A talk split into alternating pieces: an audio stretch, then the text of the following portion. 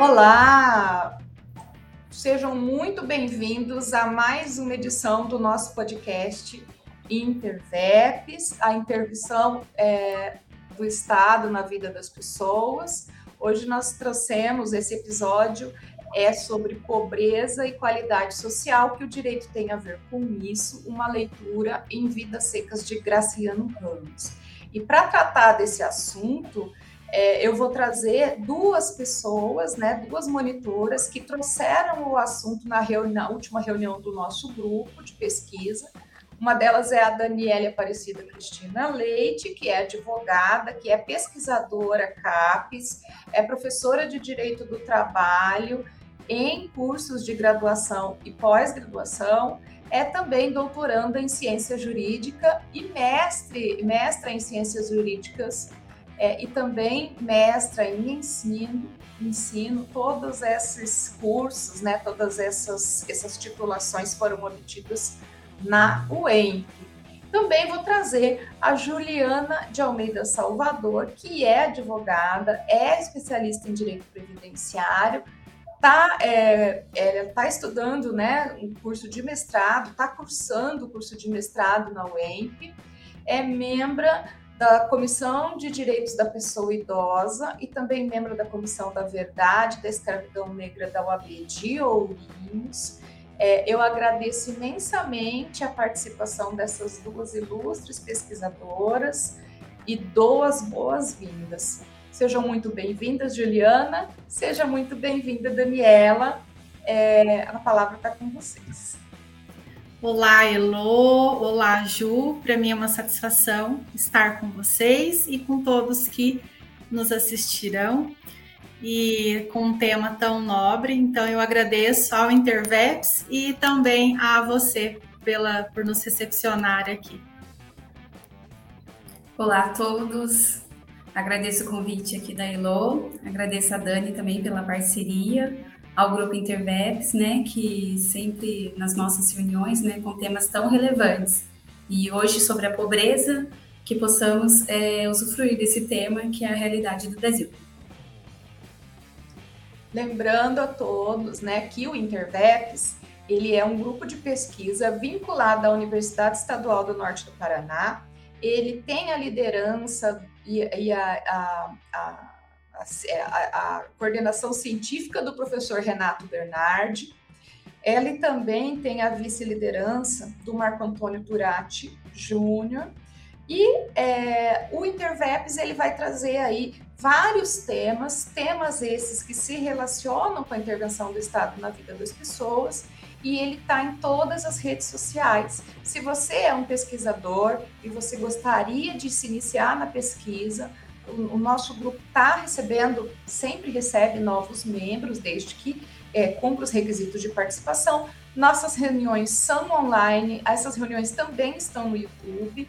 Então, se você deseja é, participar, se você deseja se aprofundar na pesquisa científica universitária, de pós-graduação, você, por favor, né, nos siga nas redes sociais e mande um inbox que vai ter uma pessoa responsável por te passar todas as informações sobre as datas das nossas reuniões e também como participar e quais são as regras né, de participação do nosso grupo de pesquisa. Então, sem mais delongas, né, eu acho que eu vou começar com a pergunta para a Daniele, né, a professora Daniele, que é, gostaria, professora, que você dissesse aqui para gente o que, que, te levou a pesquisar a pobreza, né? Qual a razão que, que vocês decidiram pesquisar sobre a pobreza nesse, nesse encontro do grupo Interveps? Eu, em relação à pobreza, a gente sabe que no direito é muito discutido. Mas existe algo na pobreza que nos incomoda, e aí eu conversei com a Ju e a gente pensa é, de forma semelhante em relação a isso, que não é só a pobreza em si, mas todos os seus reflexos. Então, quando a gente pensa na pobreza, a gente pensa na discriminação sofrida pelas pessoas que estão às margens da sociedade, vítimas da pobreza, vítimas da miséria. Então, o objetivo nosso não era tratar da pobreza apenas nas suas questões sociológicas, políticas, de forma isolada, mas trazer também aí na pauta do direito a discriminação sofrida pelos pobres, que acabam então os estigmatizando, mas também, por conta desses estigmas, limitando a vida dessas pessoas, afetando direitos básicos, que não são aí apenas os relacionados à dignidade da pessoa, mas em termos mais objetivos, de oportunidades também. É, essa seria uma razão objetiva.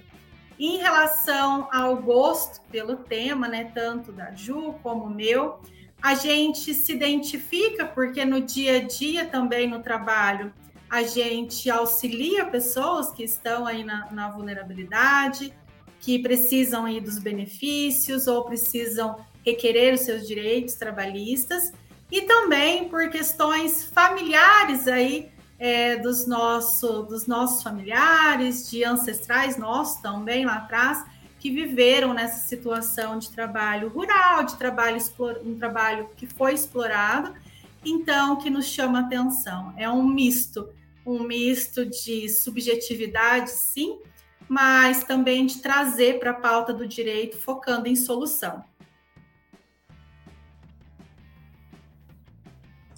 É, eu, eu, também, eu também achei assim muito importante falar disso nesse momento político, né?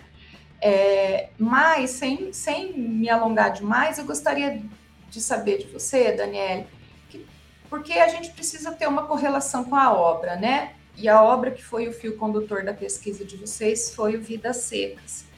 É, e quais, eu queria saber quais são os direitos, né, que vocês consideram que foram afetados na obra uma obra assim tão é, tocante, né? Teve muito relato de pessoas que, ah, eu, eu não consegui ler, ah, e do capítulo né, da baleia eu não vou ler. Então é uma obra assim muito direta, né? E, e que, e que busca retratar sem disfarce né, essa realidade da pobreza, da estigmatização e da invisibilidade de alguns grupos sociais minoritários. Então, queria que você trouxesse, sim, para a gente, para que a gente possa construir uma narrativa arte direito, quais são esses direitos que você identificou na obra que foram afetados ali pela, pela, pela história de Vidas Secas. Certo. É, a gente partiu do Vidas Secas, não que apenas a obra Vidas Secas relate a pobreza, ou que é o mais importante, porque nós temos diversas obras, né, brasileiras aí, clássicas também, que trazem a pobreza de forma ali muito evidente e marcante. Mas o Vidas Secas, ele uma que ele é marcado por trazer um autor aí do modernismo, né? Então, um livro também que ele vem com uma construção que a gente percebe aquela secura e que vai fazendo com que a gente vai vivenciando. Então, escolhemos o, o Vidas Secas. Em relação aos direitos, a gente percebe em toda a narrativa ausências, né? Ausências de direitos, os mais diversos direitos. Mas quando a gente vai pontuando na história, a gente percebe, desde os direitos mais básicos, se nós pensarmos em direitos sociais, no rol de direitos sociais, todos eles são afetados na obra. Então, quando eu penso nas questões de alimentação, por exemplo, se trata de uma família que está passando fome, né? O Vidas Secas traz uma família que a todo tempo está passando por uma limitação na sua alimentação, na sua nutrição. Então, eu pegaria, selecionaria todo o rol de direitos sociais, mas eu vou pontuando alguns. Quando eu penso no trabalho, a gente tem um cenário ali típico de uma condição análoga de escravo, um trabalho que é muito explorado, porém com pouco rendimento, com muito sofrimento, muita humilhação, que esgota também aquele empregado. E aí a gente vai passando por essas ausências, quando a gente pensa na moradia, né? Quando eles chegam na propriedade, o, o primeiro objetivo ali é ter a casinha que eles encontram para residir, para ter um teto, para não ficar ao relento como tantas vezes eles ficaram. E aí a gente vai caminhando na obra e quando a gente chega na nossa proposta né, de solução, diante dessas ausências, a gente vai parar em mais um direito social lá na Previdência. Se a gente tivesse algum benefício que assistisse aquela família, se a gente tivesse algum programa naquele momento que assistisse aquela família com um pouco de renda que fosse, a gente amenizaria, mitigaria aquela situação de pobreza. Nós passamos também em relação a direitos fundamentais, estão todos relacionados aí com a dignidade da pessoa humana. Se a gente quer entender o que é a ausência de dignidade, lendo a obra, a gente vai sentindo na pele mesmo essas feridas na dignidade da pessoa humana. Então, em relação aos direitos afetados na obra, a gente pode trazer todo o rol de direitos sociais, com certeza, pontuando do início da narrativa até o final, a gente vai sentindo essas ausências.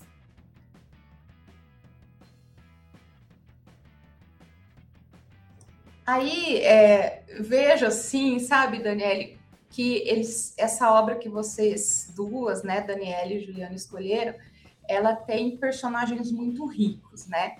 E cada personagem tem uma simbologia muito grande, né? É... Assim, a Vitória é um personagem muito marcante. É, ela, ela é a mulher da narrativa, né? Ela é a, a, a componente materna da família. Eu queria que você contasse para mim assim, qual que é o paradigma que você encontraria dela na nossa sociedade, o que, que ela está representando é, no escopo do estudo que vocês apresentaram. Certo.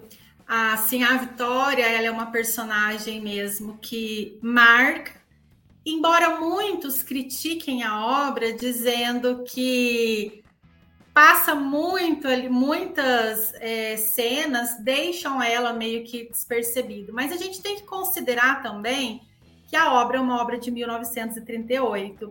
Eu falo que o Vidas Secas, para quem quer estudar aí na perspectiva de gênero, conseguiria trabalhar com diversos conteúdos. Por quê? Ainda que a crítica considere que assim a Vitória muitas vezes passa despercebida, muitas vezes calada, ela nada mais é que o cérebro ali da família. Assim, a Vitória, veja bem, Fabiano, que é o personagem homem, o pai ali da família, ele é analfabeto, ele não tem habilidades matemáticas ali, né? Então, quando o empregador dele o paga, ele não sabe se está certo, se está errado, mas assim a Vitória não. Apesar de viver na pobreza, apesar de toda a história ela é o cérebro. Então a gente consegue, prestando atenção, que ela tem estratégias, que ela sabe fazer ali as contas domésticas, que ela passa orientações, que ela se antecede ali muitas vezes a algumas problemáticas, orientando, prezando pelos filhos.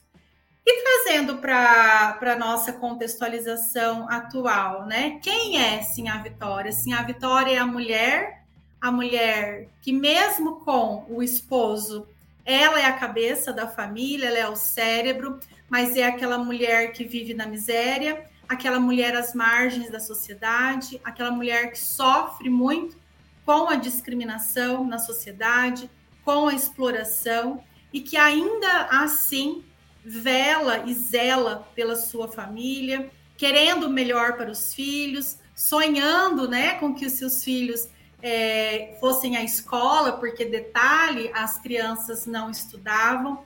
Então, hoje, quantas sim as vitórias nós temos na nossa sociedade?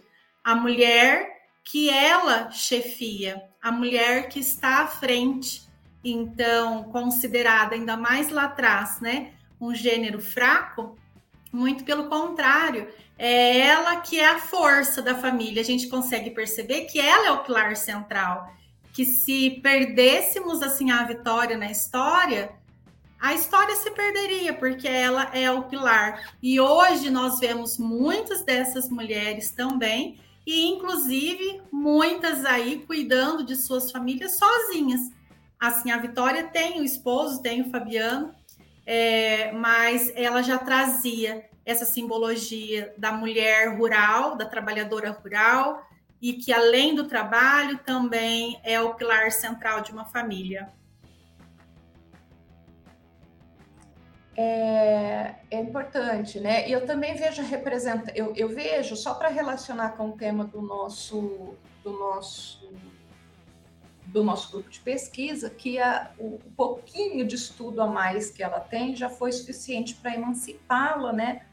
É, um pouco, né? Porque foi ela que conseguiu. É, se a família não é ainda mais prejudicada, isso se deve ao fato de que ela está ali, né? É, então, nós temos pesquisas, inclusive, de Seguridade Social, que indicam, é, por exemplo, é, que aqueles benefícios de proteção à família das pessoas vulneráveis, como, por exemplo, o auxílio reclusão, foram responsáveis pela não incorrência né, dos filhos, a não recorrência dos filhos no ingresso no sistema prisional, por exemplo, né?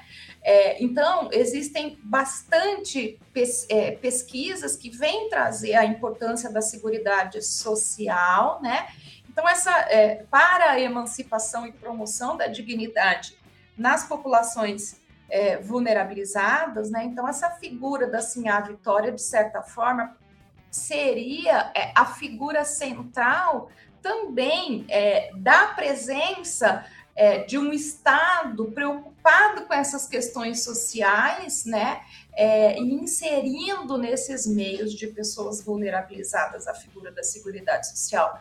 Por isso que eu achei assim, impressionante a analogia que vocês trouxeram, que enriqueceu muito a pesquisa nesse sentido, né? Mas agora eu quero ouvir assim um pouquinho da Ju, da Juliana.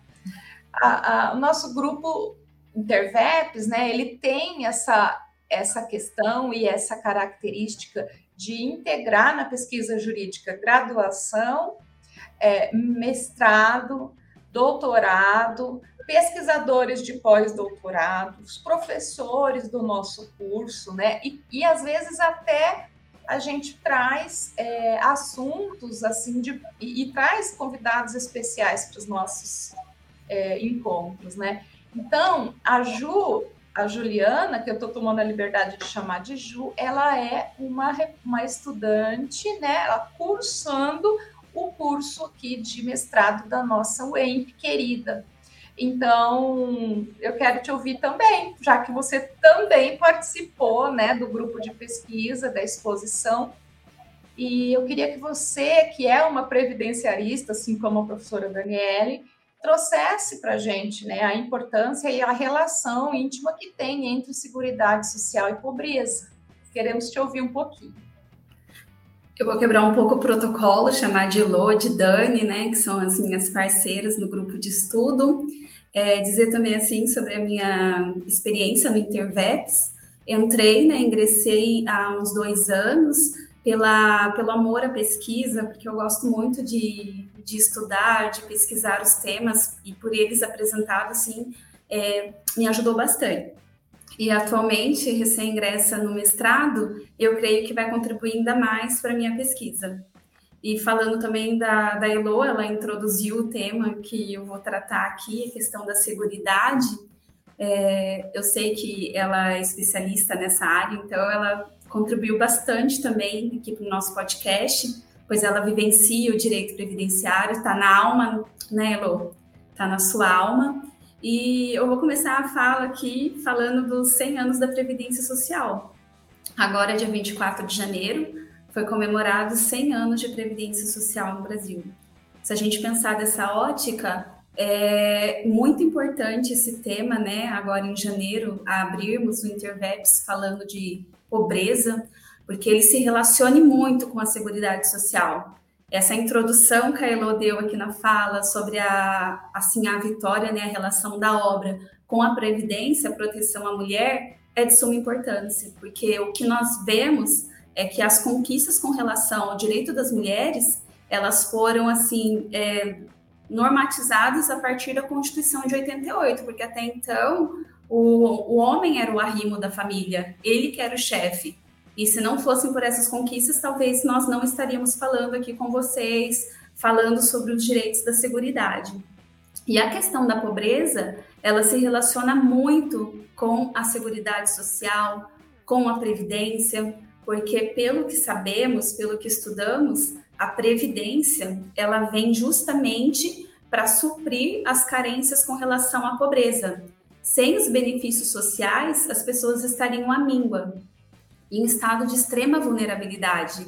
Então, desde a edição da Lei Eloy Chaves, as outras leis que instituíram alguns benefícios, até a Constituição Federal, foram diversas conquistas. E justamente é, primando assim é, no intuito de resolver questões relacionadas com a pobreza. Esse cenário do, do livro Vidas Secas, ele demonstra a pobreza de uma família.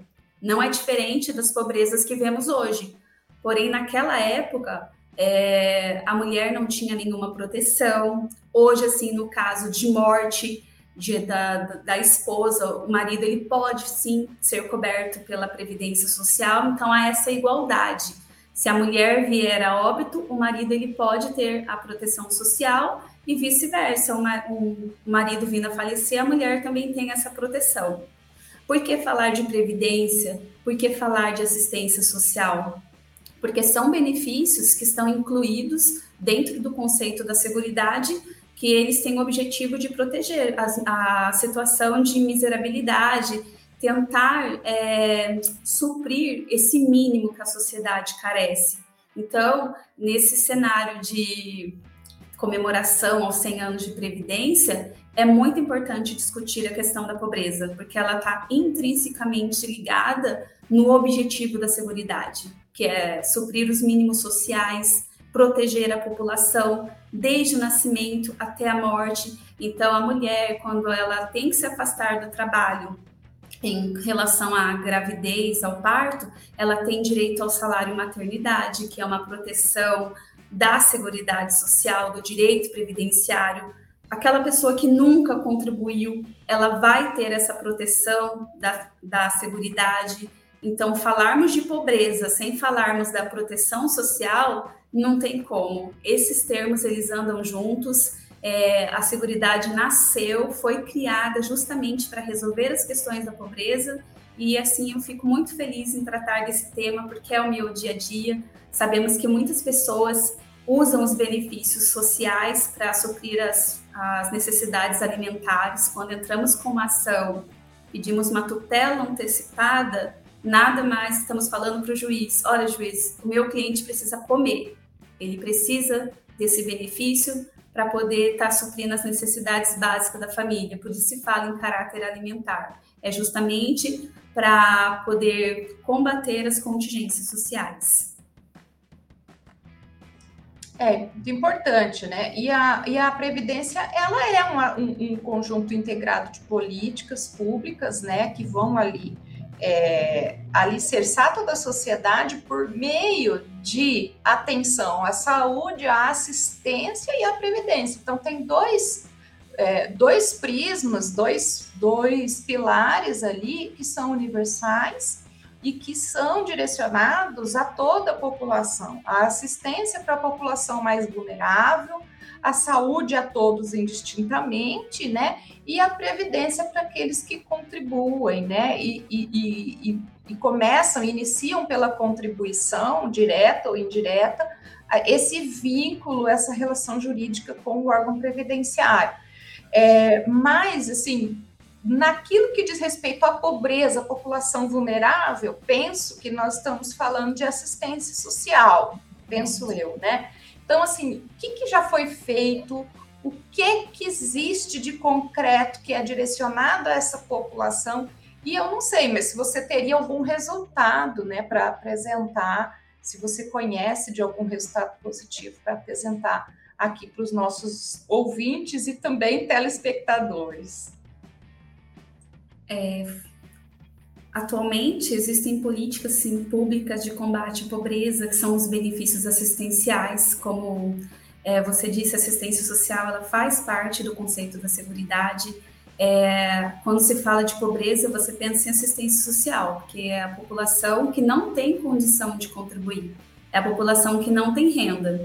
É, a assistência social, pelo próprio conceito dela, fala que ela será prestada a quem dela necessitar, independentemente de contribuição. Exemplificando isso, é o caso da pessoa que durante a vida toda trabalhou, mas não contribuiu. Ao completar a idade de 65 anos, ela deve sim ser amparada pelo Estado. Ela tem que comprovar a miserabilidade, que é a pobreza, né, nos termos da lei, que é ter uma renda inferior a igual a um quarto do salário mínimo, para que ela possa ser amparada pelo Estado. Esse benefício também é devido às pessoas portadoras de incapacidade, que é, são doenças que incapacitam né, para uma vida independente. Essa é a política pública da assistência social que está amparada pela Lei 8.742. É uma política assim efetiva porque no combate à pobreza essa lei ela tem grande é, expressividade, muitas pessoas procuram, embora assim pouco se fala, né? Porque na minha visão a, previdência, a assistência, ela e a saúde, elas deveriam ser mais é, ter mais visibilidade, deveria o governo, quem sabe, fazer propagandas, né? Porque muitas pessoas não sabem dos direitos que elas têm, não têm é, esse conhecimento.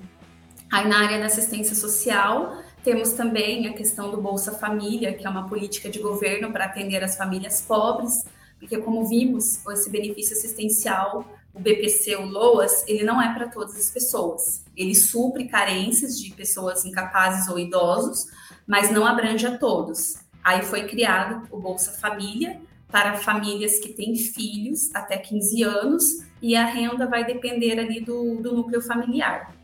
Também existe o Auxílio Brasil, né, que foi convertido em lei, era até então auxílio emergencial, e esses benefícios são para pessoas que estão em situação de pobreza e situação de extrema pobreza.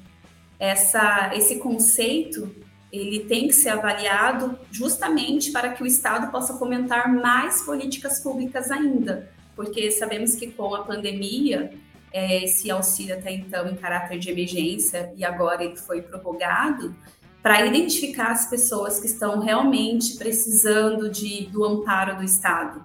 Mas não é só isso. Através dessas políticas, o governo ele tem que implementar, né, fomentar novas políticas públicas, seja em nível municipal, estadual ou federal, né?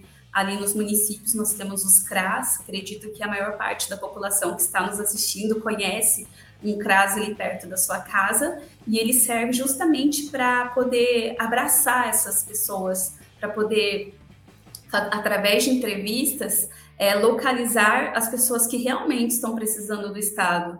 Quando falamos de pobreza, nós falamos de números, são pessoas que realmente estão precisando de benefícios. Então, o auxílio emergencial teve grande procura, ele supriu, assim, boa parte, é, as, as, buscou sanar, né, as necessidades das pessoas, porque sabemos que com a pandemia muitos perderam os empregos, é, muitas empresas fecharam, e após a pandemia a crise continuou, então esse benefício, ele tem caráter né, governamental, o governo federal que implementou ele, e através dele e as outras políticas que estamos falando aqui, o BPC, as pessoas podem ser amparadas pelo governo. Então, é justamente relacionada à situação de pobreza e extrema pobreza que, infelizmente, assola o país.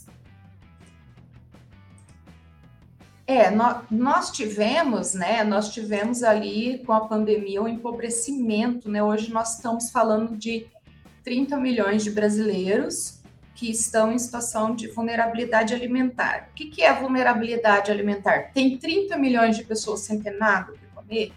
Não.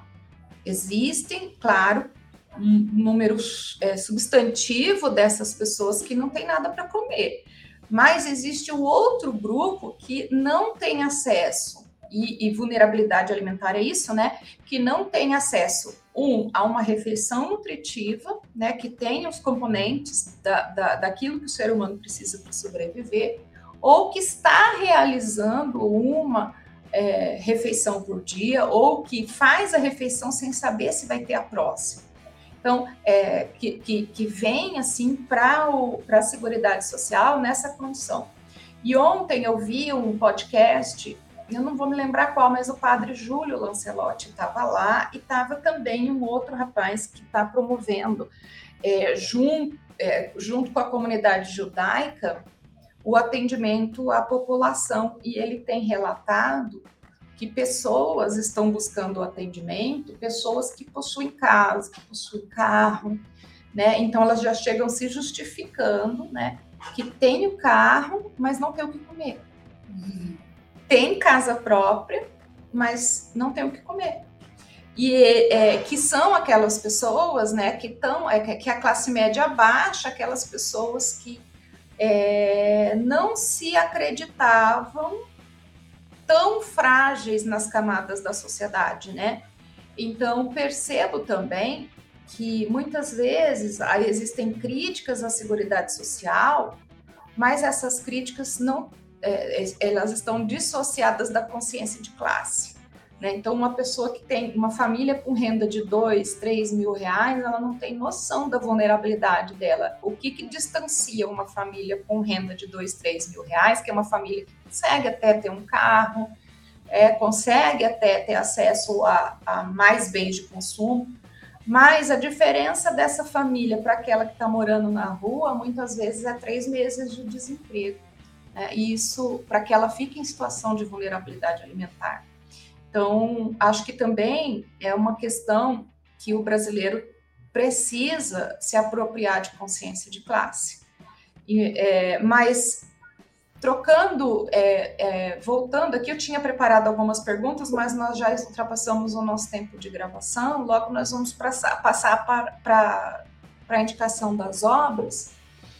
Mas a questão da vulnerabilidade da população brasileira, né? Ela foi um pouco, de certa forma, aplacada ali pelos, pelos benefícios assistenciais, né? Ela, ela foi controlada de certa forma, mas também houve, isso é bom que a gente diga, também houve um problema grande de exposição dessas pessoas ao contágio, falando da pandemia, porque a, a forma que o governo desenhou essa, esse benefício assistencial implicava né, no, no acesso a um ponto remoto de internet, acesso a um aplicativo que deveria ser instalado num smartphone.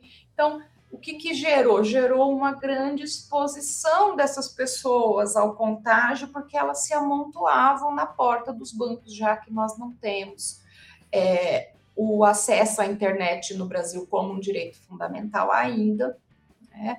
É, então, a, a, tecnologia e as burocracias estão ali sendo usadas é, para a negativa da prestação daquela, daquela política assistencial. É, e também temos essa discussão, que, que é uma discussão que você trouxe aqui na sua pergunta, sobre a questão do financiamento de todos esses programas, né? O que, que há de financiamento? Como é que está sendo feito? Existe solução? O que, que você, o que, que a sua pesquisa indicou? O Estado sempre vem e tira, como se fosse uma mágica, o cartãozinho da necessidade de equilíbrio financeiro atuarial da fonte de custeio de todo esse sistema. É, mas de forma leviana também, o Estado brasileiro não abre as contas para serem auditadas, né? A reforma da Previdência passou porque em abril de 2019 decretou-se sigilo sobre os dados. A gente não pode mais auditar. Antes disso, a gente auditava e a gente sabia que a Previdência não era deficitária. Né? A gente sabia que esse subsistema era superavitário. Então, depois disso, a gente parou de ter a transparência necessária, né? E vendeu-se ali até como uma forma de biopolítica mesmo, uma ideia de que as pessoas deveriam é, entregar os seus direitos, né, de certa forma abrir mão de parte deles a bem da manutenção do sistema. mas os dados de custeio desse sistema não foram abertos. Enfim, mas assim, o que, que você traz, o que, que a tua pesquisa traz com relação ao financiamento dessa, é, desse sistema de seguridade social? A questão tributária, né? Que é a questão mais difícil. Primeira, primeira coisa, Louca, a gente tem que pensar. Tivemos a reforma trabalhista, a reforma previdenciária, sem ter tido sequer uma reforma tributária. Então, a questão da arrecadação, que muito se fala na Previdência, que é, há um déficit previdenciário, como você acabou de dizer, sequer teve uma auditoria na reforma da Previdência, não apresentaram números plausíveis que justificassem a reforma. Ainda assim, é o que se espera, esperaria, né, que houvessem novas formas de custeio da Previdência, que se pensassem em novas fontes para poder amenizar a situação da população. É, na minha pesquisa, é, eu vi que o professor Miguel Orvati, ele tem o um entendimento de que a gente pode pensar também numa economia verde, tributação de robôs, e ele fala também da, do crédito de carbono. Ele tem um estudo sobre isso que poderia, assim, através dessas tributações, é, amenizar a situação em relação à arrecadação. Porque, assim, o que não pode é a gente apenas cogitar, né, em que a Previdência se encontra em déficit sem apresentar números e deixar a, a população cada vez mais sem benefícios. É fazer uma reforma é, pautando né, por um déficit que às vezes não existe, né, sequer existe, porque a Previdência sabemos que ela arrecada bastante. E um dos pontos também que eu acredito, questão da, da do cenário do Brasil atual, é que com é, a, a população cada vez mais sendo substituída no mercado de trabalho, elas não tendo novos postos, sendo novos postos de trabalho criados, ou seja, a, cada vez mais as tecnologias estão tomando contas, tem que ter sim essa preocupação com, a, com as novas fontes, se pensar assim um novo jeito de se arrecadar, seja assim essas ideias que o professor Miguel Orvati ele falou, porque se pensarmos nessa questão do crédito do carbono, ele não apenas vai ajudar na questão tributária, como também melhorar a qualidade de vida das pessoas, porque envolve também é, fontes naturais, aproveitamento e questão da na questão ambiental, é, melhora a qualidade de vida das pessoas e do ambiente que nós vivemos é, questão de novas fontes do custeio devem sim ser pensadas juntamente com o direito tributário, porque o que foi feito no Brasil é uma inversão, né? Porque a, cada vez mais a, a questão trabalhista está sendo deixada de lado, as pessoas foram incentivadas a criarem MEIs, a contribuírem por si só, o que muitas das vezes também diminuiu a arrecadação pela informalidade do trabalho. Eu acredito que a propaganda da reforma da Previdência deveria ter sido feita de forma positiva a incentivar as pessoas a contribuírem, porque a nova geração é, muitas das vezes está desincentivada. É a pessoa que muitas vezes contribui pelo MEI não, não vai conseguir aposentar por tempo de contribuição. E as novas regras sendo cada vez mais enrijecidas, elas vão desanimar da, da questão da segurança, sendo que deveria ser o contrário. O governo deveria implementar novas fontes. É, mas também a reforma trouxe a impossibilidade, né, da, a não ser pelas regras de transição, da, da aposentadoria dissociada de tempo e idade, né? Agora a gente tem uma aposentadoria é, programada que não dissocia, exige idade mínima também. Então, Sim. sei a, a, até que ponto. Mas o que eu queria trazer também para que fosse fonte de pesquisa, quem sabe num trabalho futuro, para tentar contribuir e enriquecer essa pesquisa, é que a fonte de custeio da Seguridade Social é imensa. Né? E poucas pessoas, quando, quando eles vão apresentar o déficit da, da Previdência, eles colocam lá é, contribuição sobre lucro líquido, a, a, a contribuição social por si, naqueles anos em que vigorou a CPMF, ela entra ali, vira e mexe, eles falam de, de, de trazer de novo esse tributo, né?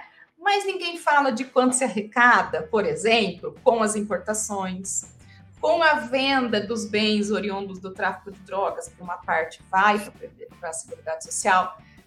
E as loterias? Gente, a mega da virada. A Previdência acaba, ela entra no ano com uma grana no, no, nos cofres que imagine o quanto se arrecada uma mega cena da virada. E a mega cena é só um dos jogos de prognóstico. Quantos outros nós não temos?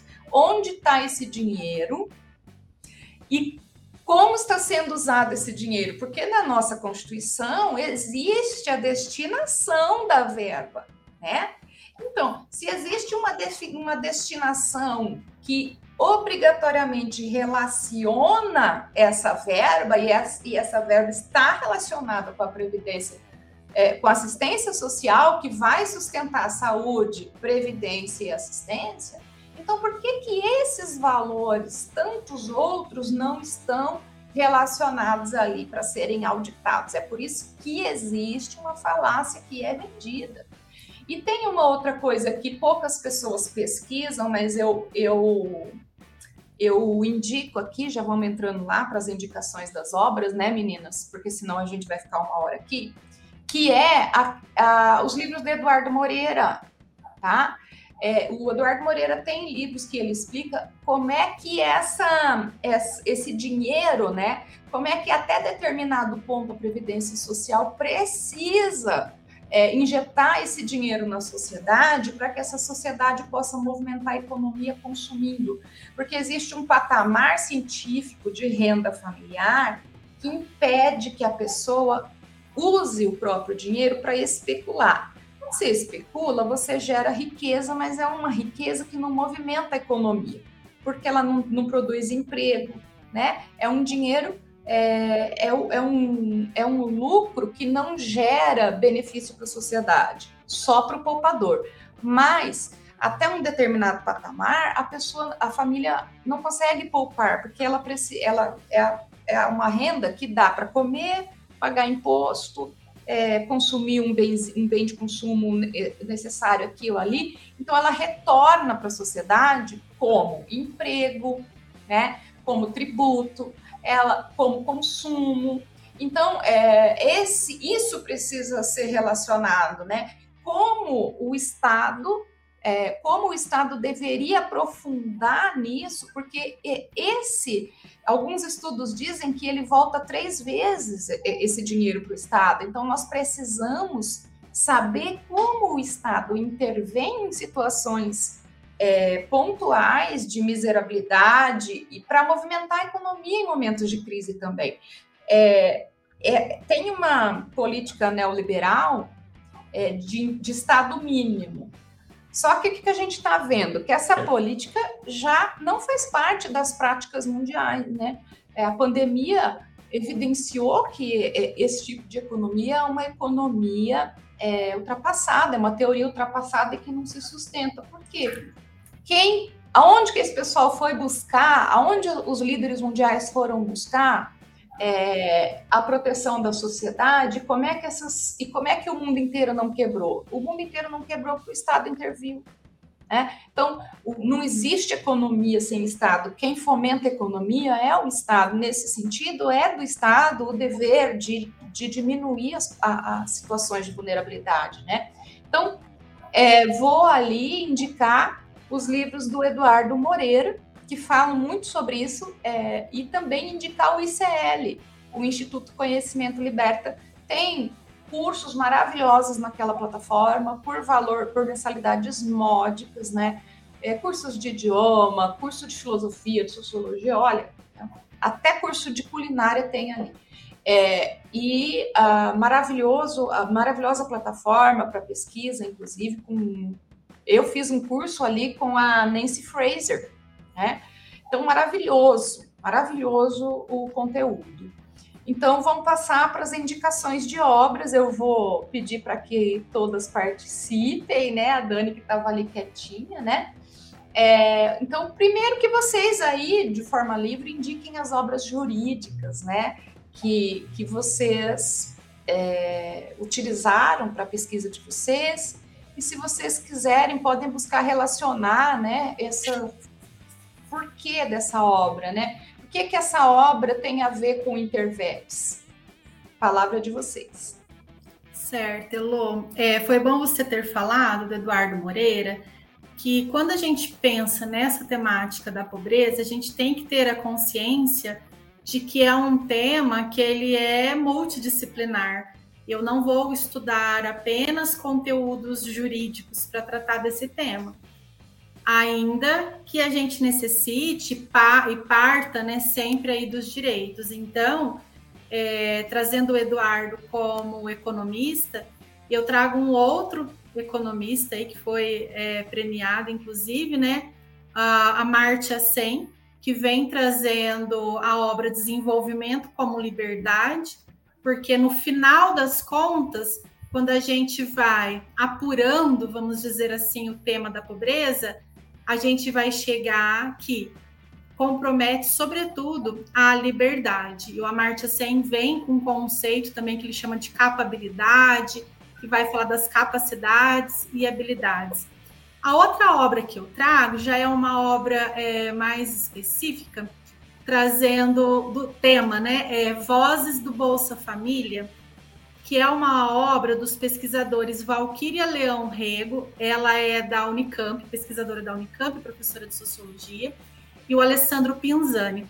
O Alessandro Pinzani é pesquisador da UFSC, né, em Santa Catarina, é um pesquisador que trata especificamente do tema pobreza e que a gente não pode deixar de fora aí das nossas leituras quando se trata uh, do tema.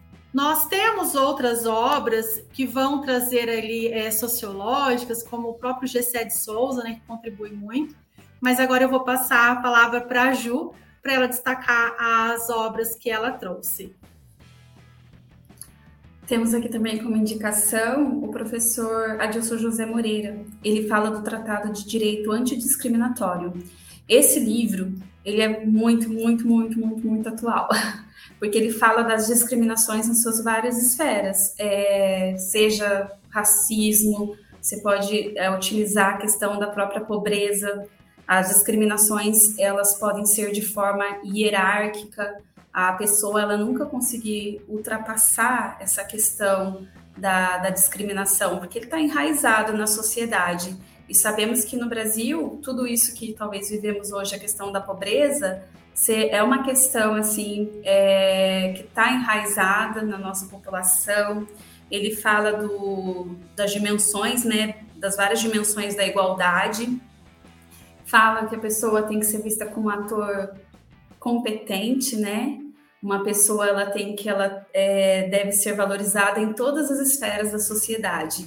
Tem vários capítulos, é um livro bem denso, porém assim é, ele vai levar vai nos levar assim, a uma perspectiva muito boa assim com relação à discriminação no capítulo 22, fala até das é, políticas sociais que o Estado deve implementar em questão de discriminação, como também avaliações, né? Porque uma política, depois dela implementada, ela deve ser reavaliada, os impactos sobre aquela é, população.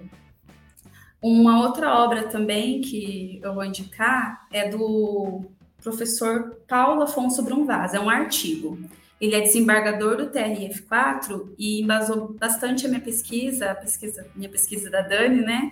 Porque fala a questão atual da pandemia, a questão do, dos benefícios assistenciais, e no final ele faz uma sugestão é, do, para que seja implementado um auxílio assim, de como se fosse auxílio emergencial, só que permanente, é uma renda, renda mensal básica, de inserção básica que nada mais é que um benefício para ajudar a pessoa a se reinserir no mercado de trabalho, não somente é, em situações de emergência, mas que essa renda, como acontece em outros países, ela possa acompanhar a pessoa para suprir os mínimos sociais, né? Às vezes a pessoa, ela, como, como assim? Até a Elô falou, a pessoa ela tem um carro, ela tem uma casa, mas às vezes não tem o essencial para poder comer.